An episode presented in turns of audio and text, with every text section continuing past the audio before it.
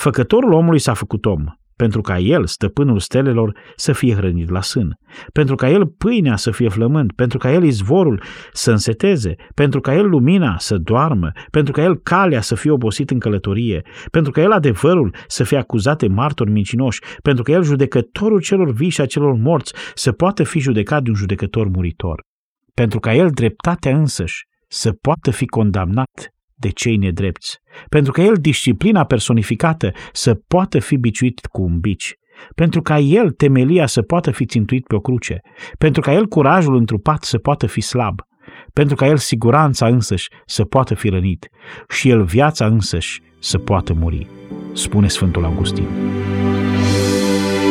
Dragi prieteni ai programului Har prin Cuvânt, sunt Daniel Scurt și mă bucur că vă numărați printre ascultătorii seriei în cadrul căreia ne vom aminti de nașterea Domnului. Autorul ei, John MacArthur, a intitulat-o Semnificația reală a întrupării. Seria cuprinde două mesaje, primul despre slava Domnului, iar al doilea purtând titlul Întruparea Dumnezeului Triunic. Pentru lectura predicilor, îi mulțumim pastorului Ilie Bledea, vocea lui John MacArthur în limba română. Audiție cu har!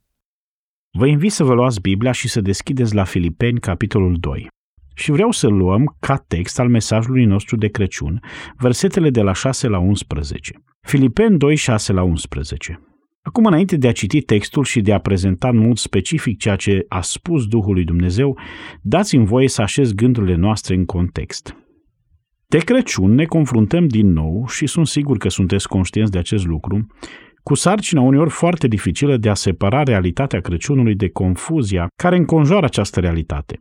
Există atât de multă confuzie, încât uneori am impresia că istoria adevărată a Crăciunului este ca un diamant pierdut într-un car cu fân.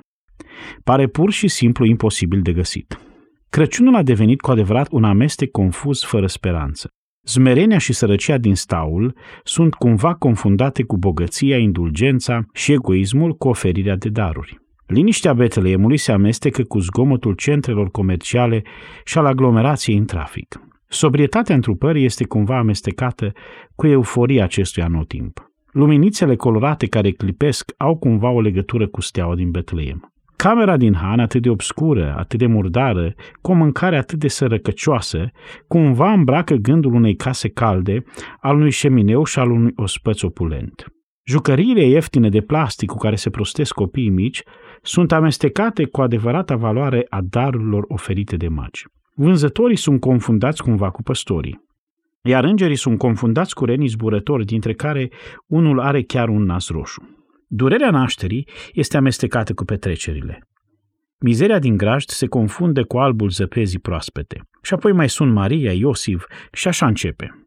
Măreața realitatea Crăciunului, care este slava Domnului, care se descoperă, este întunecată de atâtea ornamente, activități și comercialism și cred că este adevărat că Moș Crăciun a devenit cu adevărat centrul Crăciunului pentru majoritatea oamenilor. Și am observat în anii în care am slujit că în fiecare an, din ce în ce mai mult, Moș Crăciun ocupă un loc predominant. De fapt, este uimitor, dar cred că unii oameni au probleme în a-l confunda pe Moș Crăciun cu Isus, dacă vă puteți imagina asta. Una dintre cele mai incredibile și mai blasfematoare confuzii ale Crăciunului pe care am citit-o vreodată a apărut într-un număr al revistei Știri Episcopale Dioceza din Los Angeles, scrisă de un rector al bisericii, St. Mark's Church, din Upland, California. El a scris acest articol. Cred că ar putea să vă indice ceva din confuzia Crăciunului. Ascultați! Sunt puține cauze pentru care sunt dedicat cu mai multă pasiune decât cea lui Moș Crăciun. Moș Crăciun merită nu orice loc în biserică, ci cel mai înalt loc de onoare, unde ar trebui să fie întronat ca cel cu barbă lungă, cel îmbătrânit de zile, cel divin și sfânt pe care îl numim Dumnezeu. Moș Crăciun este Dumnezeu Fiul. Ar fi bine să ai grijă, să nu plângi, să nu te îmbufnezi. Și îți spun de ce Moș Crăciun vine în oraș. Se referă pur și simplu la Dumnezeu Fiul, care se strecoară în tainele inimii la fel de ușor cum se strecoară pe hornul casei. Moș Crăciun este Dumnezeu Tatăl, Creatorul Cerului și al Pământului, în mâna căruia se află un sac plin până la refuz cu darurile creației sale. Moș Crăciun este Dumnezeu Duhul Sfânt care vine cu sunetul unui râs blând, cu o formă asemănătoare unui bol plin de jeleu, pentru a semăna în noapte semințele bunei dispoziții. Moș Crăciun merită cu adevărat locul înălțat și merită să fie întrunat în biserică, pentru că este Dumnezeu, este Fiul, Tatăl și Duhul Sfânt. Deci iată-l, Dumnezeu Fiul, Dumnezeu Tatăl, Dumnezeu Duhul Sfânt.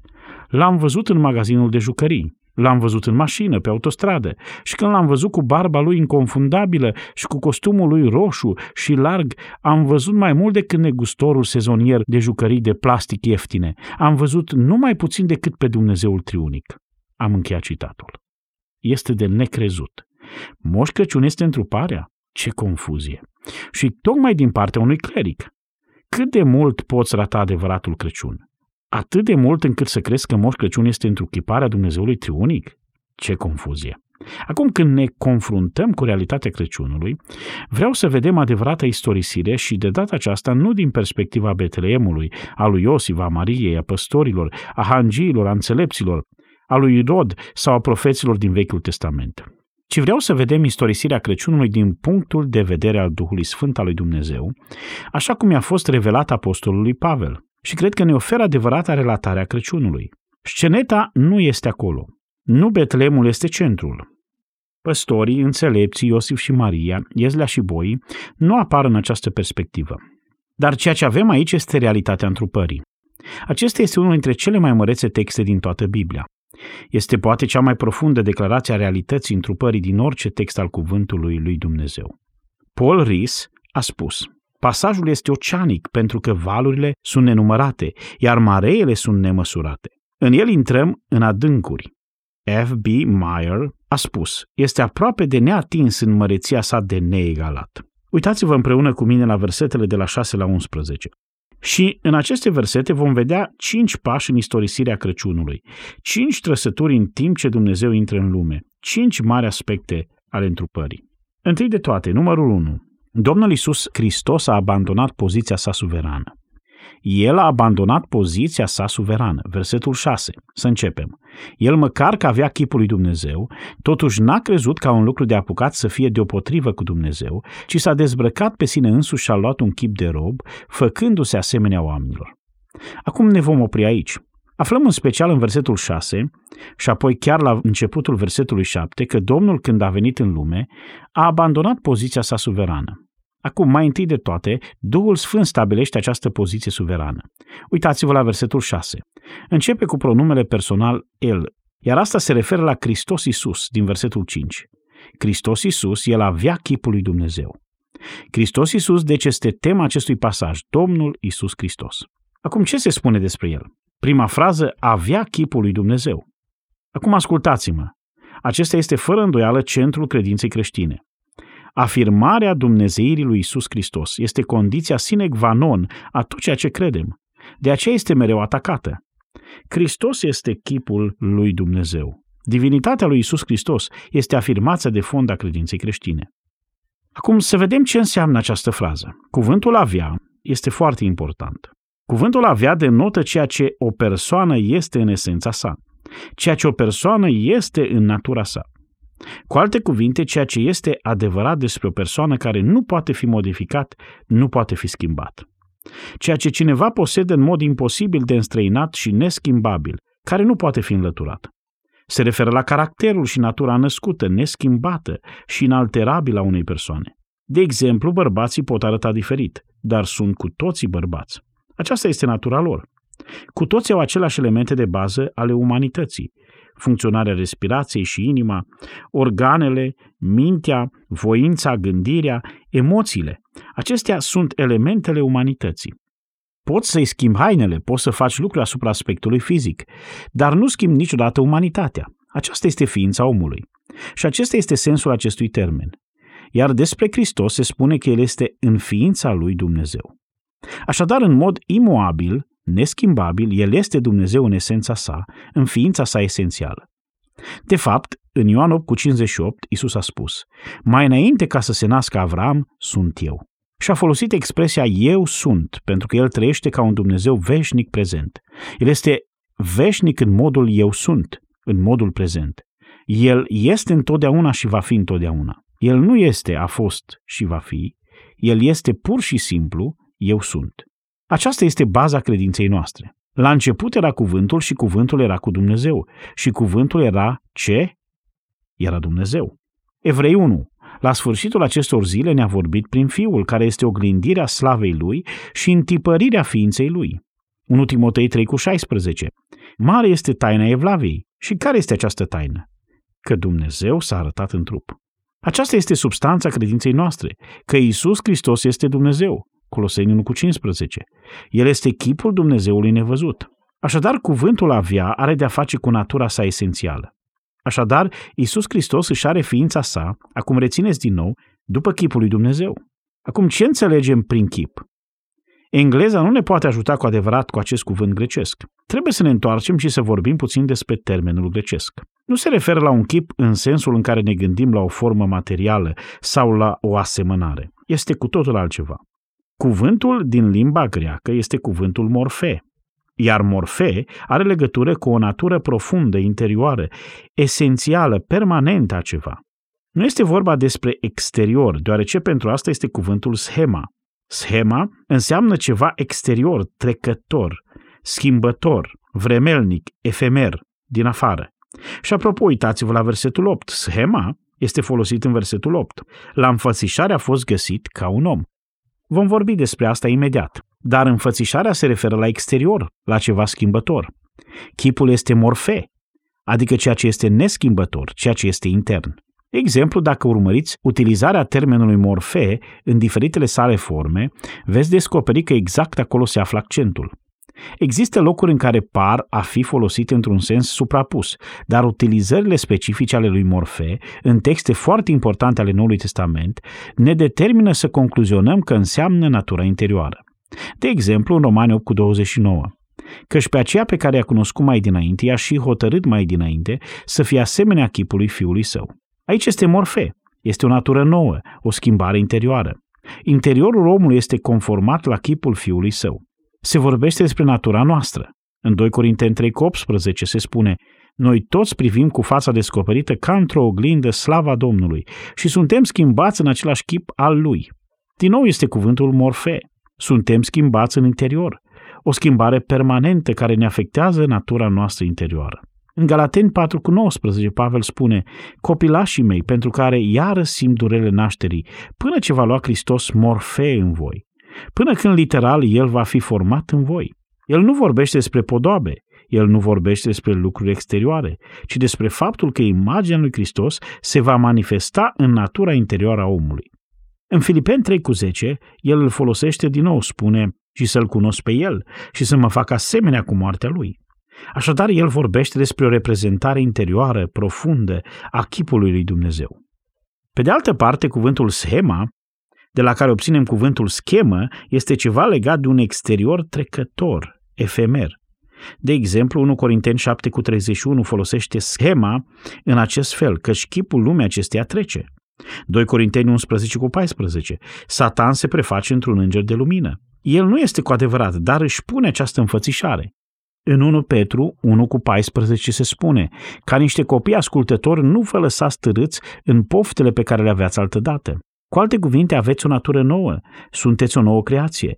Nu vă îmbrăcați cu hainele vieții vechi. Găsiți ambele cuvinte aduse împreună în Romani 12 cu 2. Să nu vă potriviți chipului viacului acestuia, ci să vă prefaceți prin noirea minții voastre. Așadar, una este profund legată de interior, iar cealaltă de exterior. Iar cea de la interior este folosită aici. Este a fi în morfe a lui Dumnezeu. Adică a fi în mod substanțial și esențial în omul interior și în natura sa cea mai profundă în chipul lui Dumnezeu. El este Dumnezeu. Nu lăsați pe nimeni să nege asta. Aceasta este afirmația de bază a credinței creștine.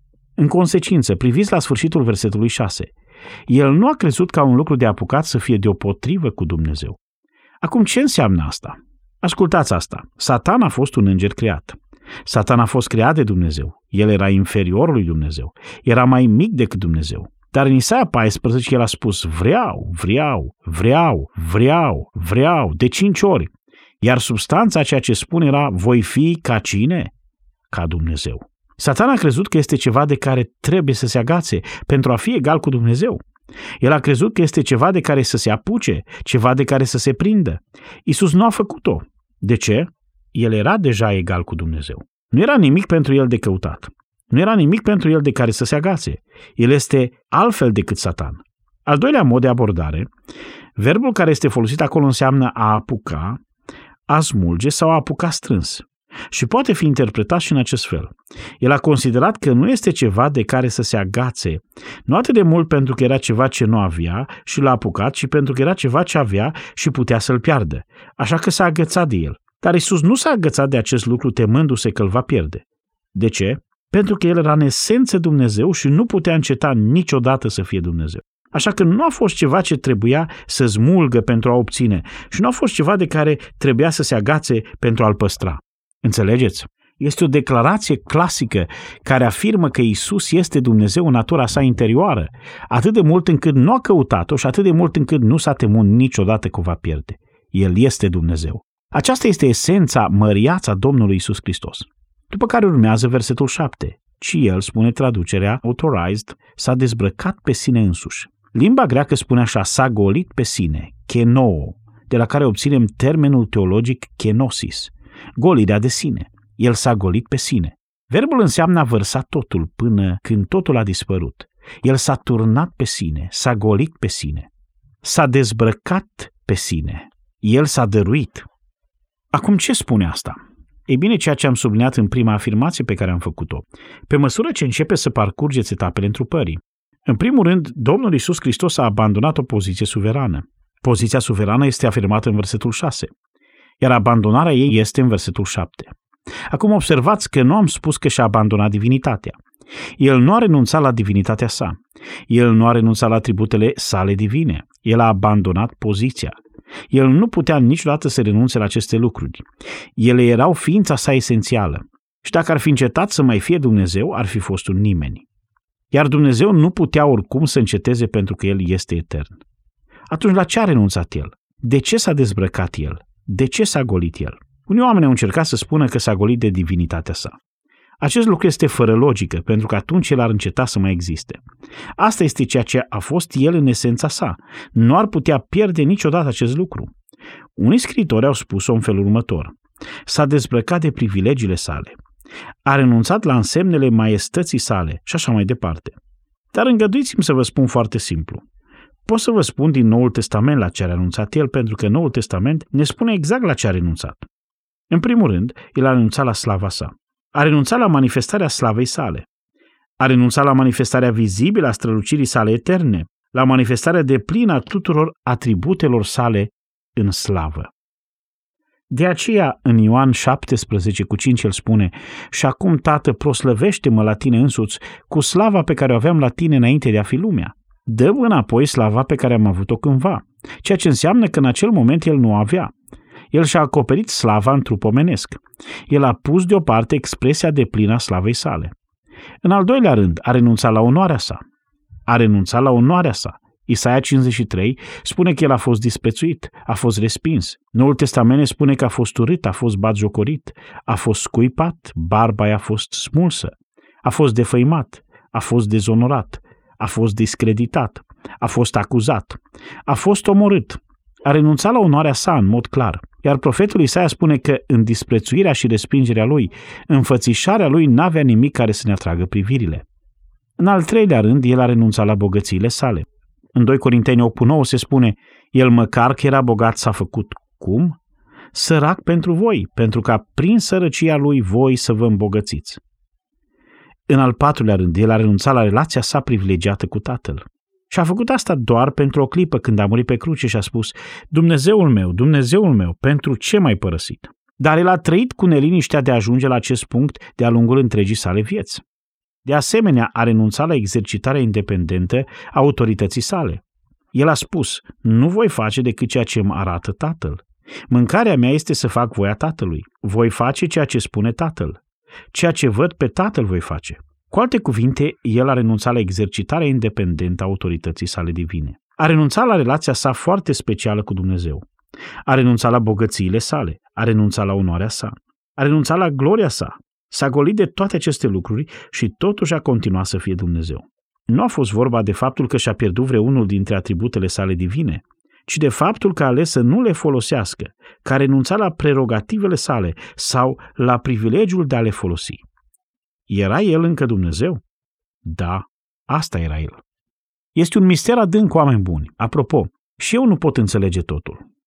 John Milton a scris Acel chip glorios, acea lumină de nesuportat, el a lăsat-o deoparte pentru ca să fie aici cu noi.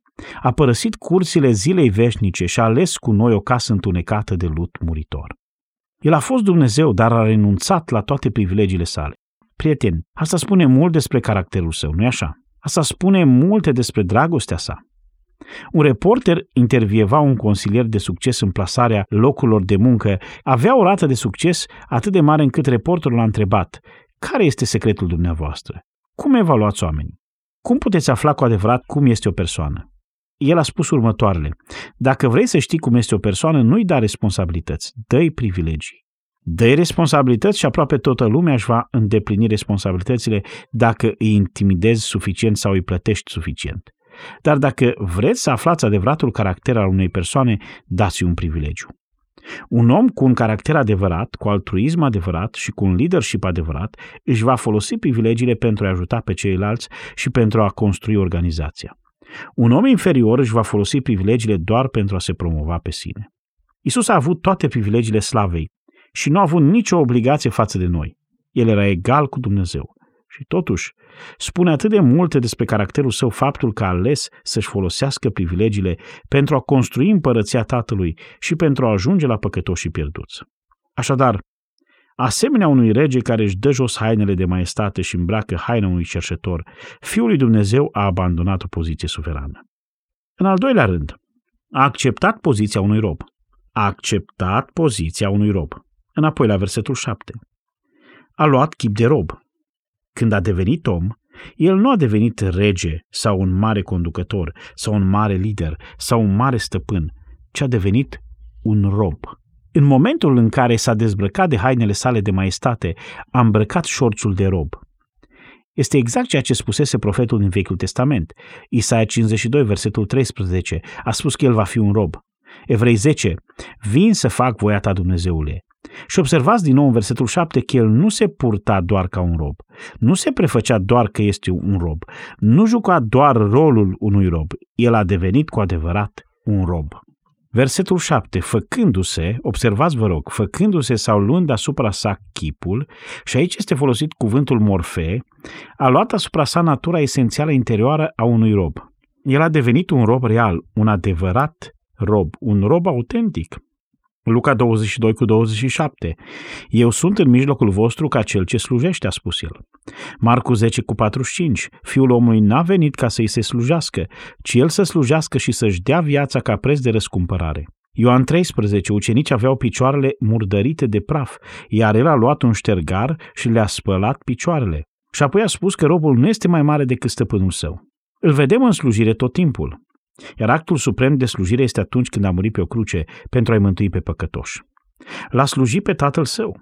Tatăl său l-a invitat să vină în lume ca rob pentru a pune în aplicare planul de răscumpărare. Iar el a devenit de bună voie acel rob. Așadar, el a abandonat într-un mod real poziția sa de suveran și a acceptat poziția de rob. În al treilea rând, el s-a apropiat de un popor păcătos. S-a apropiat de un popor păcătos. În perfecțiunea sa, el a fost dispus să fie un rob al tatălui. În armonia sa perfectă cu tatăl, a fost dispus să fie un rob.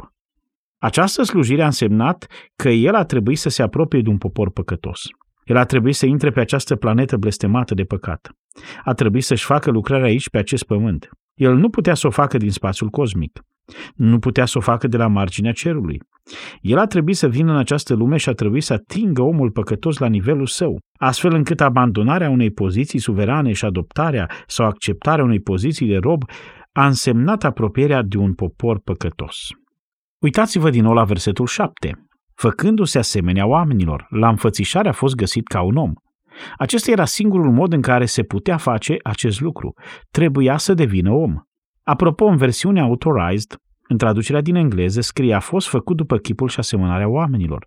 Cuvântul a fost făcut nu este probabil cea mai bună traducere. Este un participiu al verbului ginomai, genomenos, care înseamnă devenind. El a devenit asemenea oamenilor. Iar ideea de aici nu este că el a fost creat atunci, ci că el a fost întotdeauna Dumnezeu, dar a devenit om. El a preexistat la fel de veșnic după cum Dumnezeu este veșnic. Deci el nu a fost creat. El a devenit atunci om. El a existat dintotdeauna. Așadar, folosirea corectă a acestui verb indică o schimbare, înseamnă a deveni ceva și spune că Isus, care a avut întotdeauna chipul lui Dumnezeu, s-a făcut asemenea oamenilor. Și a fost un proces. El s-a născut și a crescut în înțelepciune și în statură. El devenea permanent asemenea oamenilor. Apropo, cuvântul asemănare este foarte important. Prima parte a cuvântului este cuvântul homo, care înseamnă la fel, înseamnă omogen, ceva care este la fel. Și ceea ce spune este că el devenea la fel ca oamenii. El era în toate sensurile la fel ca oamenii. El era un om autentic. Avea atributele esențiale ale umanității. El nu era doar Dumnezeu într-o carapace. El era pe deplin om în toate componentele și dimensiunile. Un om autentic cu o umanitate reală. Avea tot ceea ce au toți oamenii, cu excepția unui singur lucru. Care era acesta? Păcatul. Dar asta nu înseamnă că el nu era om. Adam a fost om înainte de a fi păcătos.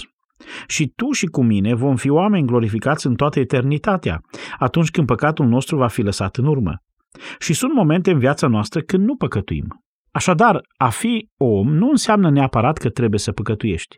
Iar Hristos nu a păcătuit. Biblia este clară. El era fără păcat. Dar nu a fost cu nimic mai puțin om. De fapt, dacă pot să fiu atât de îndrăznesc să sugerez, el a fost tot ceea ce ar putea fi un om, fiind, datorită lipsei sale de păcat, tot ce poate să fie un om, ceea ce noi nu am putea ști niciodată. Așadar, el a fost un om autentic. El a fost pe deplin om în esența umanității sale, în cel mai profund punct. El a fost om. Dar uitați-vă la versetul 8. La înfățișare a fost găsit ca un om.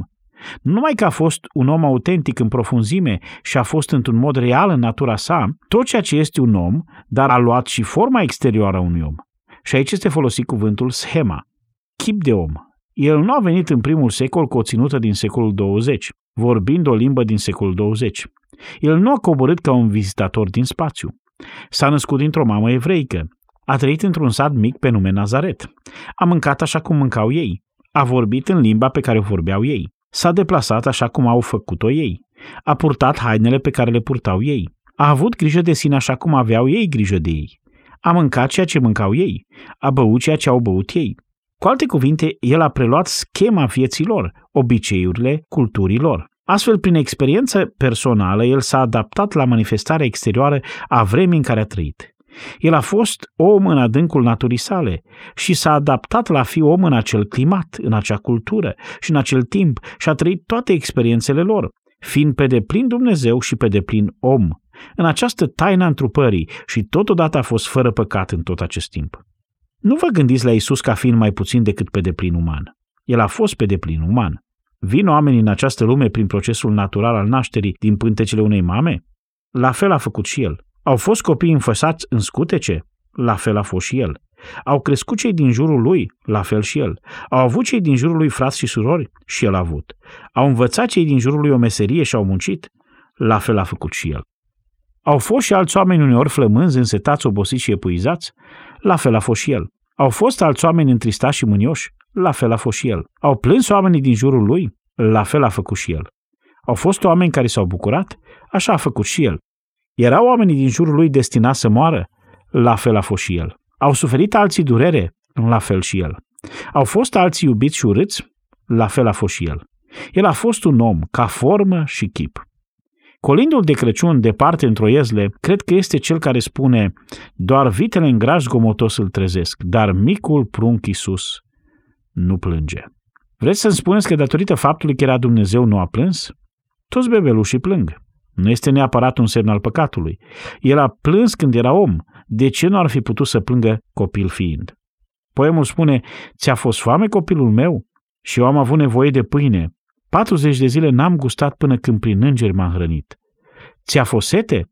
Pe cruce am suferit setea pentru tine. Am făgădit să-ți suplinesc nevoia copilul meu, vino la mine.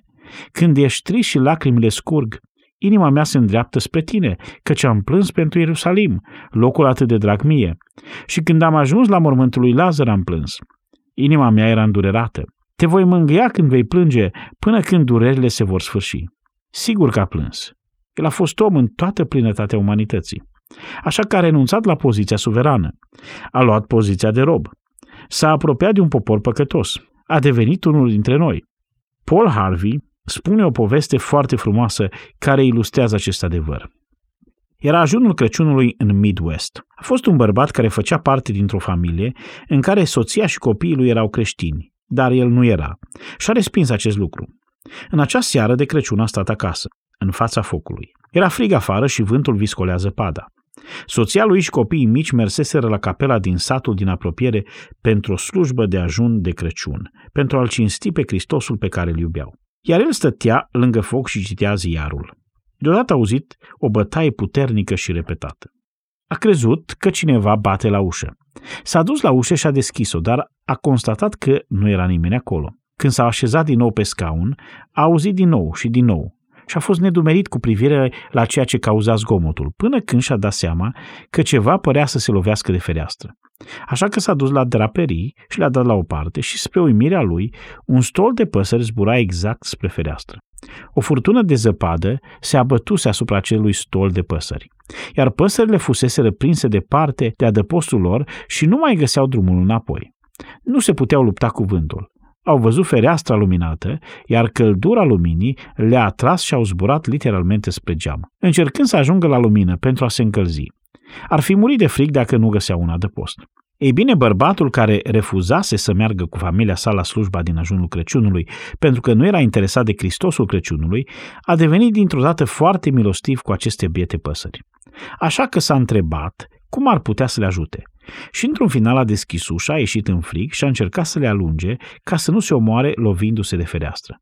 Apoi a fugit la hambar, a deschis ușile, a fluierat, le-a alungat și a făcut tot ce a putut ca să le facă să zboare spre hambar. Dar ele nu voiau să o facă. A mers chiar până acolo încât a luat niște porumb și niște pâine și a făcut o urmă mare de la fereastră până la hambar, dar ele nu au vrut să o urmeze. Frustrat își spunea, dacă aș putea să comunic cu ele, dacă aș putea să le spun că nu vreau să le fac rău, că există căldură și adăpost și că trebuie să înceteze să se mai lovească de geam până mor. Dar eu sunt un om, iar ele sunt păsări și nu vorbim aceeași limbă. O, dacă aș putea deveni o pasăre, cred că le-aș putea spune. Și atunci a fost momentul în care a realizat cu adevărat. Și în acel moment, a spus Paul Harvey, întregul sens al Crăciunului a devenit evident pentru acel om. Omenirea se zbătuse până la moarte, lovindu-se de bariera care o ținea departe de căldura iubirii lui Dumnezeu, până când cineva a devenit om și ne-a comunicat calea. Aceasta este istorisirea Crăciunului. Cel care era pe deplin Dumnezeu nu s-a ținut de privilegiile sale, ci le-a lăsat deoparte, a devenit un slujitor și s-a apropiat de un popor păcătos. În al patrulea rând, după ce a renunțat la poziția suverană, după ce a acceptat poziția de rob, după ce s-a apropiat de un popor păcătos, el a adoptat apoi o poziție altruistă. A adoptat o poziție altruistă.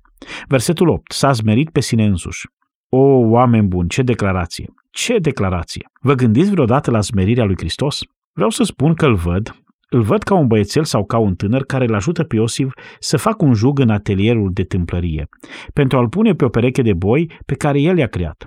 Adică el spală picioarele celor 12 ucenici, însă tot el a fost cel care le-a proiectat creierul.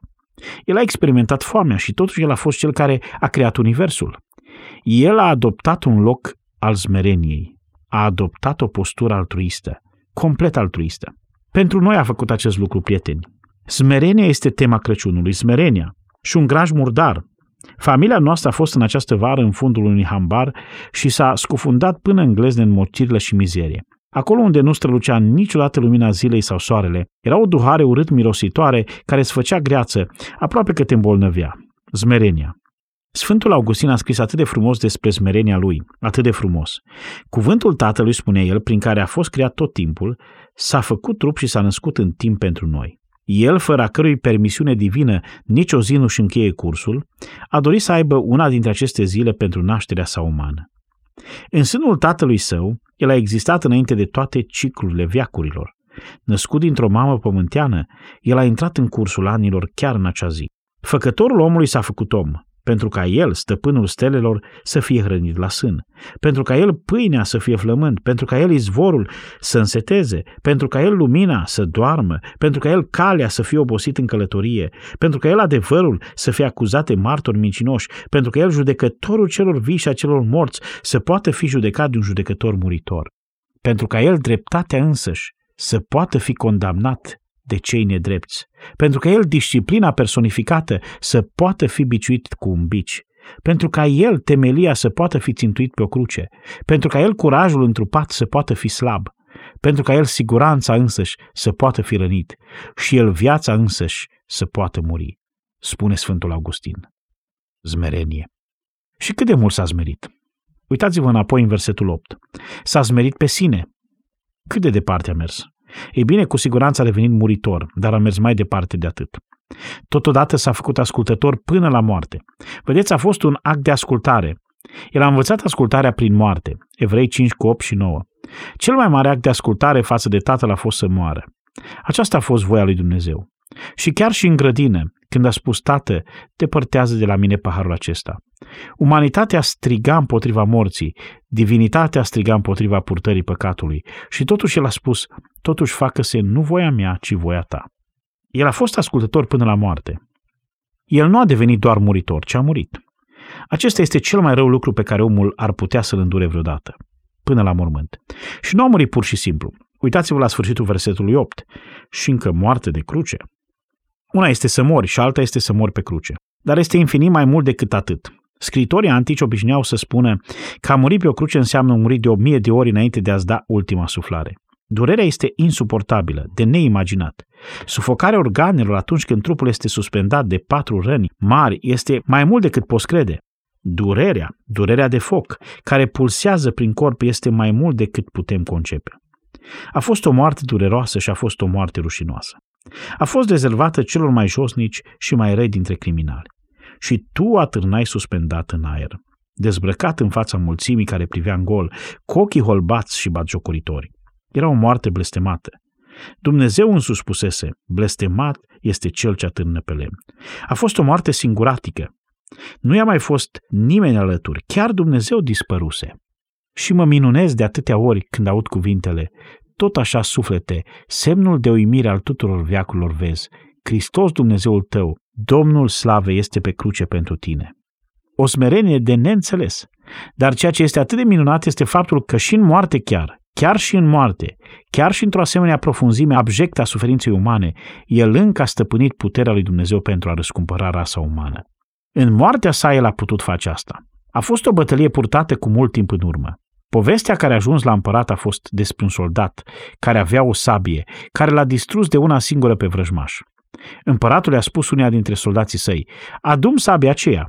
Vreau să văd o astfel de sabie care poate face atâta rău. Soldatul a luat sabia și a dus-o înăuntru. I-a dat-o maestății sale care s-a uitat peste ea și a spus, ia-o înapoi. Aceasta nu este decât o sabie obișnuită. Soldatul a spus, maestate, ar trebui să vedeți brațul care o mânuiește. Când te uiți la Isus Hristos și vezi umanitatea lui, spui, oare cum ar putea un om să răscumpere rasa umană? Aceasta nu este decât o sabie obișnuită. O, oh, dar ceea ce ar trebui să vedeți este brațul Dumnezeirii, care a mânuit acea umanitate și chiar și în moarte a răscumpărat rasa umană. O, ce mare, ce mare adevăr! Așadar, ce vedem noi? Care este istorisirea Crăciunului?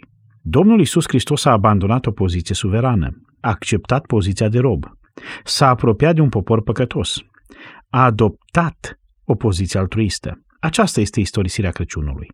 Dar mai este un gând. În al cincilea rând a fost înălțat ca Domn Suprem. A fost înălțat ca Domn Suprem.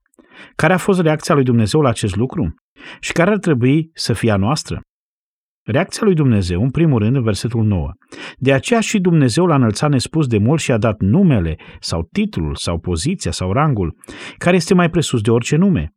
Titlul, poziție sau rang.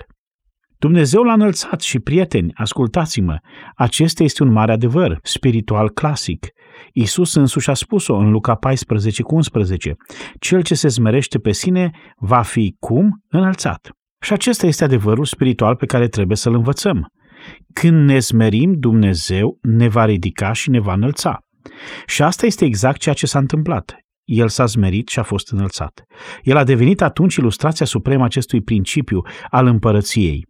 Te scufunzi în adâncul umilinței altruiste al sacrificiului, iar Dumnezeu te va ridica pe culmile gloriei. Vedem acest lucru în fericiri. Vedem acest lucru în toată învățătura lui Hristos și a apostolilor. Zmerenie, apoi înălțare. Zmerenie, apoi înălțare. Isus, prin botezul său, este zmerit. El este botezat de Ioan și în umilință el se identifică cu păcatele națiunii sale. Dar apoi urmează înălțarea deoarece glasul lui Dumnezeu se aude din cer. Acesta este fiul meu preiubit în care îmi găsesc plăcerea. Îl vedem în ispită, el este zmerit 40 de zile fără să mănânce. Este chinuit de satan. El postește în pocăință, identificând din nou păcatele națiunii.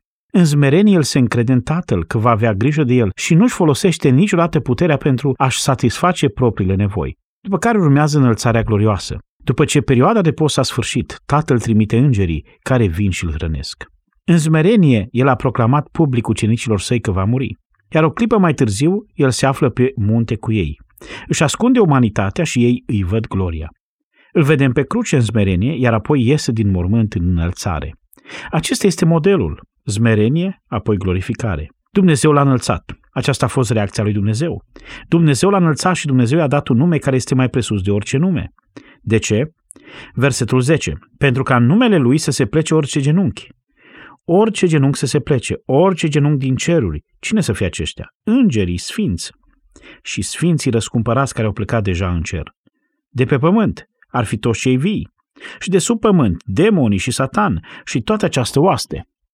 Toate creaturile din ceruri, de pe pământ și de sub pământ, toate trebuie să se închine înainte acestui nume înălțat. El este, spune Efeseni 1, mai presus de orice stăpânire, de orice putere și de orice nume. I s-a dat un loc suprem, prințul lui Dumnezeu. Observați că i s-a dat un nume mai presus de orice nume. Veți spune care este acest nume. Este prezentat foarte clar în versetul 10. În numele lui Isus, în acest nume este cuprins tot, este cuprins tot ceea ce este El. El este inegalabil, este Mântuitorul, Domnul lumii și al Universului. Și înainte acestui nume, orice genunchi ar trebui să se plece. Și știți ceva? Orice genunchi se va pleca. Așa este. Orice genunchi se va pleca. Dacă nu în adorare, la judecată, nu-i așa? Dacă nu în închinare, în condamnare. Orice genunchi se va pleca, chiar și Satan va fi aruncat în adânc pentru totdeauna. El își va pleca genunchiul în fața autorității lui Hristos. Dar uitați-vă la versetul 11 și aduceți-l la un răspuns personal. Versetul 10 cuprinde imaginea de ansamblu, orice genunchi se va pleca. Versetul 11 coboară la nivel individual și orice limbă trebuie să mărturisească spre slava lui Dumnezeu Tatăl că Isus Hristos este Domnul. Orice ființă vie, orice ființă vie din această lume îl va mărturisi pe Isus Hristos ca Domn. Demonii și cei condamnați, cei răscumpărați, îngerii sfinți, toți se vor pleca, toți vor mărturisi, mai devreme sau mai târziu. Problema este când. Dacă așteptați până la judecată, este prea târziu. Dar dacă acum îl mărturisești pe Isus ca Domn, intri în împărăția sa, în mântuirea sa. Roman 10 cu 9 și 10 spune, Dacă mărturisești deci cu gura ta pe Isus ca Domn și dacă crezi în inima ta că Dumnezeu l-a înviat din morți, vei fi, cum? Mântuit. Acesta este mesajul Evangheliei. Isus Hristos este Domnul. Asta este ceea ce afirmăm noi. El este Dumnezeu. El este chipul lui Dumnezeu. El este Dumnezeu din Dumnezeu adevărat, cu toate atributele lui Dumnezeu, venit în lume cu toată plinătatea umanității. El a devenit rob, s-a smerit pe sine, a murit printr-o moarte de cruce și în mijlocul acestei morți a câștigat mântuirea noastră. Dumnezeu a aprobat, după care Dumnezeu l-a înviat din nou și l-a înălțat, iar apoi Dumnezeu cheamă tot universul creat și spune, plecați genunchiul și mărturisiți domnia sa. Și dacă nu o veți face acum, o veți face într-o zi, dar atunci va fi la judecată și condamnare. Acum sau mai târziu, alegerea va aparține. Poți pleca genunchiul acum, în adorare și dragoste. Îl poți mărturisi ca Domn acum și poți intra în bucuria mântuirii pentru totdeauna. Sau poți să te împotrivești și să spui nu, iar într-o zi vei pleca genunchiul pentru că vei fi forțat și nu vei avea de les, iar tu vei fi condamnat. Rugăciunea noastră este ca tu să-L mărturisești pe Isus ca Domn. Ce cadou de Crăciun mai mare decât acesta? Și să primești viața veșnică. De ce să fii un om neînțelept? Cât de neînțelept ar trebui să fii pentru a refuza asta? Este de neînțeles. Dar oare există aici un mesaj pentru credincioși? Cei mai mulți dintre noi suntem credincioși. Există un mesaj pentru noi? Cu siguranță. Vreți să știți ceva? Acest pasaj a fost scris pentru credincioși. Așa este. Pasajul nu a fost scris pentru necredincioși. A fost scris pentru credincioși. De unde știm asta? Pentru că tot acest pasaj este doar o ilustrare a unui alt principiu. Întoarceți-vă la versetul 5. Întregul pasaj nu face decât să ilustreze un alt principiu. Și care este principiul? Versetul 3. Nu faceți nimic din duh de ceartă sau din slavă de șartă, ci în zmerenie fiecare să privească pe altul mai presus de el însuși. Fiecare din voi să se uite nu la foloasele lui, ci și la foloasele altora. Să aveți în voi gândul acesta care era și în Hristos Isus. El măcar, și apoi intrăm în pasaj. Ce spune Pavel? Fiți smeriți, fiți altruiști, fiți umili. Și dacă aveți nevoie de o ilustrație, atunci să fie în voi acest gând care era în Hristos, care era cineva și a devenit nimic pentru ca Dumnezeu să-l facă din nou cineva. El este o ilustrație vie pentru credincios. Dacă te vei smeri, Dumnezeu te va înălța. Știți, cred că oamenii se întreabă adesea în preajma Crăciunului. Ce încearcă Domnul să-mi spună? Care este rostul Crăciunului? Eu cred că scopul Crăciunului este chiar aici. Nu există un moment mai bun în an să ne învețe și să ilustreze lecția smereniei. Dacă ne uităm la caracterul lui Hristos, el a fost altruist, a fost merit, a fost condescendent. Iar Pavel provoacă biserica la această perspectivă, o atitudine de disponibilitate de a suferi, de acceptarea smereniei, altruismului, sacrificiului, pentru ca Dumnezeu să ne ridice. Iar acest lucru pe care trebuie să-l învățăm, prieteni, este să nu ne lăudăm mereu, să ne apărăm sau să ne înălțăm, ci să fim smeriți și altruiști. Acesta este mesajul Crăciunului pentru noi. Ascultați cuvintele lui Paul Rees. Pentru noi creștinii, spune Paul, nu există niciun loc în care principiul renunțării la sine în favoarea altora să se vadă atât de impresionant ca în Isus Hristos. El este Dumnezeul care se dăruiește pe sine însuși, rămânând totuși Dumnezeu. El este Dumnezeul care renunță la veșmântul unui suveran pentru zdrențele unui cerșetor. El este Dumnezeul care se ridică de pe scaunul său unde stă ca judecător și merge la spânzurătoare pentru un criminal. El este Dumnezeul care se face sărac, smerindu-se pe sine, expunându-se la rău, ură și batjocură, fără a se cruța niciodată, până când face din crucea aspră de pe dealul Ierusalimului semnul și suma dăruirii sale totale. Măreață afirmație. Și ce ne spune el nouă? Să aveți în voi gândul acesta. Acesta este mesajul. Fiți meriți în această sărbătoare de Crăciun. Fiți altruiști. Mergeți la cineva care are nevoie. Isus a făcut-o. Benjamin Warfield, marele teolog, a spus următorul lucru. Îl vedem printre mile de oameni din Galileea, uns de Dumnezeu cu Duhul Sfânt și putere, mergând să facă binele fără mândria nașterii, deși era rege, fără mândria intelectului, deși omnisciența locuia în el, fără mândria puterii, deși toată puterea din ceruri și de pe pământ era în mâna lui, fără mândria poziției, deși plinătatea Dumnezeirii locuia în el în mod trupesc, fără mândria unei bunătăți superioare, ci în smerenie, considerându-i pe toți mai buni decât el, îi vindeca pe cei bolnavi.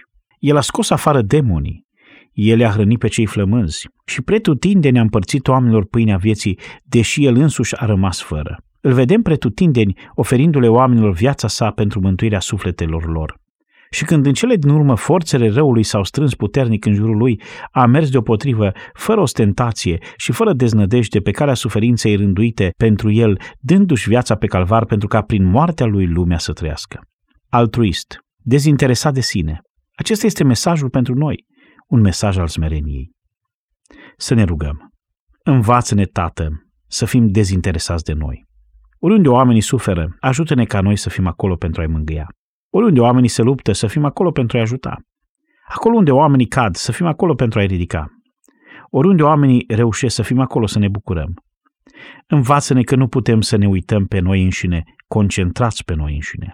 Că nu putem fi orientați în mod egoist, Învață-ne să umblăm cu umilință, așa cum a umblat Hristos, și să înțelegem că a merge pe calea sacrificiului de sine înseamnă a merge pe calea slavei. Ajută-ne ca noi să învățăm asta și, o tată, și cei care nu-L cunosc pe Domnul să vadă în umilința sa dragostea abundentă și să fie atrași de El. Te lăudăm, Doamne, pentru darul Fiului Tău.